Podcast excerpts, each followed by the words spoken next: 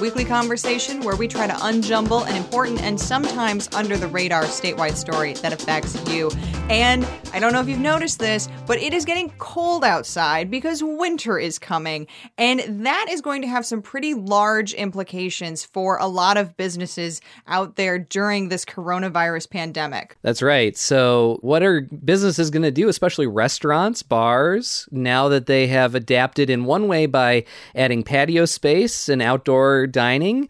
What's going to happen when it's a little too cold for that? Right. And it seems like some businesses are starting to kind of think ahead and prepare for those cold months. We have with us today Elaine Barr. She is the co owner of Strange Matter Coffee Shop and Donuttery, I guess you could call it, in Lansing. Elaine, welcome to MichMash. Thank you for having me on. So let's get started with, I guess, just checking in. How have things been and during the pandemic, and how has that impacted uh, sort of how Strange Matter does business? You guys are a coffee shop that also makes your own donuts uh, and other baked goods. How have things been? So things have been up and down, obviously. Um, I think that it really depends on the day or even the time of day that you ask that very question. Overall, things have been very positive. Things have been working to the extent I think possible, and we have made some changes that hopefully will sustain us into the future. So that being said, Elaine, uh, what happens when uh, it's cold outside and uh, any of the adaptations you've made that sort of depend on good weather go away? So to to be frank with you, um, we we spent about two days in May congratulating ourselves for surviving April. And for those two days, our thought process was basically, oh, we made it through April, we can make it through anything. And after those two days were up, we uh, quickly corrected ourselves and started preparing for winter. Because the, the one thing that I think the public health experts have been consistent on um, over the last several months is that the winter is going to be bad. Um, so we started preparing for the winter really in June um, we had a carpenter build out kind of a different space. We we named it Cubby. Um, it now has its own internet presence, uh, but it basically allows us to do contactless service. Um, so to get drinks and baked goods out the door without having to come into contact with anyone um, but also still having an open door and keeping keeping our heat or our air conditioning inside. Um, so that's obviously going to stay. We never opened back up for in-house sort of service like some places did. So we we have been able to maintain that, and we intend to maintain that through the winter. Um, we also started doing delivery service pretty early on in in this whole process. Um, and we intend to maintain that as well. So those are those are the two big things that we have done to sort of prepare for what's coming. Why was it so important um, for Strange Matter to to prepare for the cold weather so quickly and, and to really start thinking that far ahead? So preparing right away, I think, was probably the only thing that we could do if we wanted to stay open.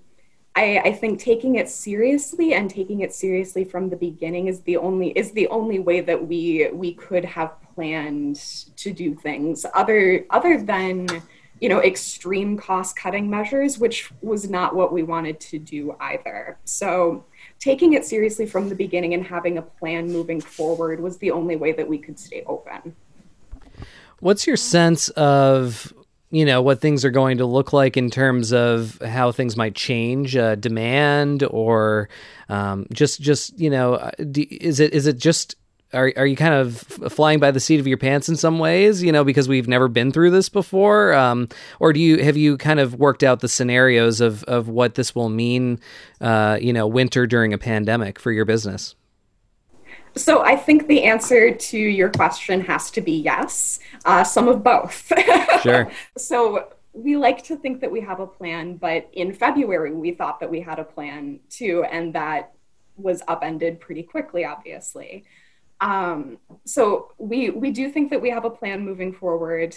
Um, but we have we have obviously seen some changes. Prior to March, we had two locations, one on the east side of town and one in downtown Lansing. Those two locations operate very differently. The East Side location uh, is more residential. It has more, shall we say, organic foot traffic.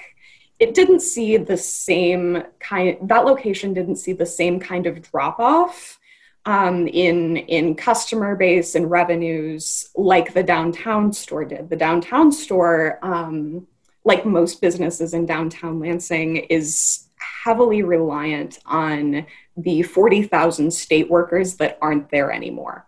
Um, and our, our bet is that that scenario is not going to change anytime soon even once even once the pandemic ends in whatever form or fashion that may be um, we anticipate that that level of office worker and that level of foot traffic in downtown Lansing is not going to come back. So we're having to sort of reimagine uh, altogether what we're going to do with that space. You mentioned uh, the cubby and uh, some delivery. Uh, what are some other things that you guys have had to do to uh, to change uh, the structure of your cafes? And I guess, do you have any other plans um, that you're kind of working on or foresee happening going forward? So, the, this is something new that we are doing. Um, starting next week, uh, we will be roasting our own coffee, and that is what we will be repurposing the downtown location into. Oh, that's exciting it is very exciting. I'm very, very excited about that. Um, we we were very lucky in that we we sort of figured out how to how to make that happen for us in the midst of all of this. Um, so in in one way, we are treating this like an opportunity for growth when it, it's uh, in some ways very necessary for us, but it, it will help us cut costs. It will change uh, how we can generate revenue, and it hopefully will only become a good thing for us. What is your sense of um, what other businesses have been able to do in this process? Uh, if I don't, uh, you know, want you to have to speak for all businesses in Michigan, but from the conversations you've had, from what you're seeing uh, in neighboring businesses, that sort of thing, do you sense that uh, people have pl- planned ahead the same way that Strange Matter has been able to? Uh, do you sense that there's uh, some people who are really scrambling right now? I, I, I think there are certainly places that have planned ahead. Um, locally, you can see places that have constructed these sort of outdoor spaces that that are more uh, fall friendly um, than they are summer friendly. Um, so I, I, think that you see some of that, um, but there are definitely places scrambling. Um, I, I, think locally, you know, I, I don't know that anyone could have anticipated the extent to which the the case count would rise on campus. I, I, think that we were planning on some of it, but I don't think that we were planning on all of it. And I think that it, that has impacted those businesses particularly hard.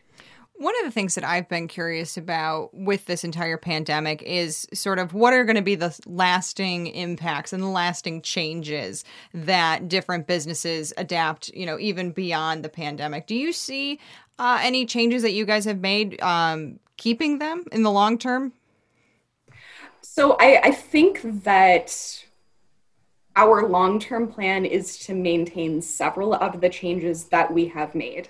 Um, as much as I love Cubby, I do hope to get rid of Cubby sooner. um, Cubby Cubby serves his purpose, and hopefully, we will have people back inside uh, sooner than later. But um, we intend on roasting for a long time, hopefully. Um, and we also intend on maintaining both our bottling and delivery services. So, those are going to be changes that I hope stick um, but it always it always depends. It always depends. Uh, I'm curious, Elaine. When you know every every season brings change for businesses, especially um, businesses like restaurants and and other uh, retail stores, uh, hospitality.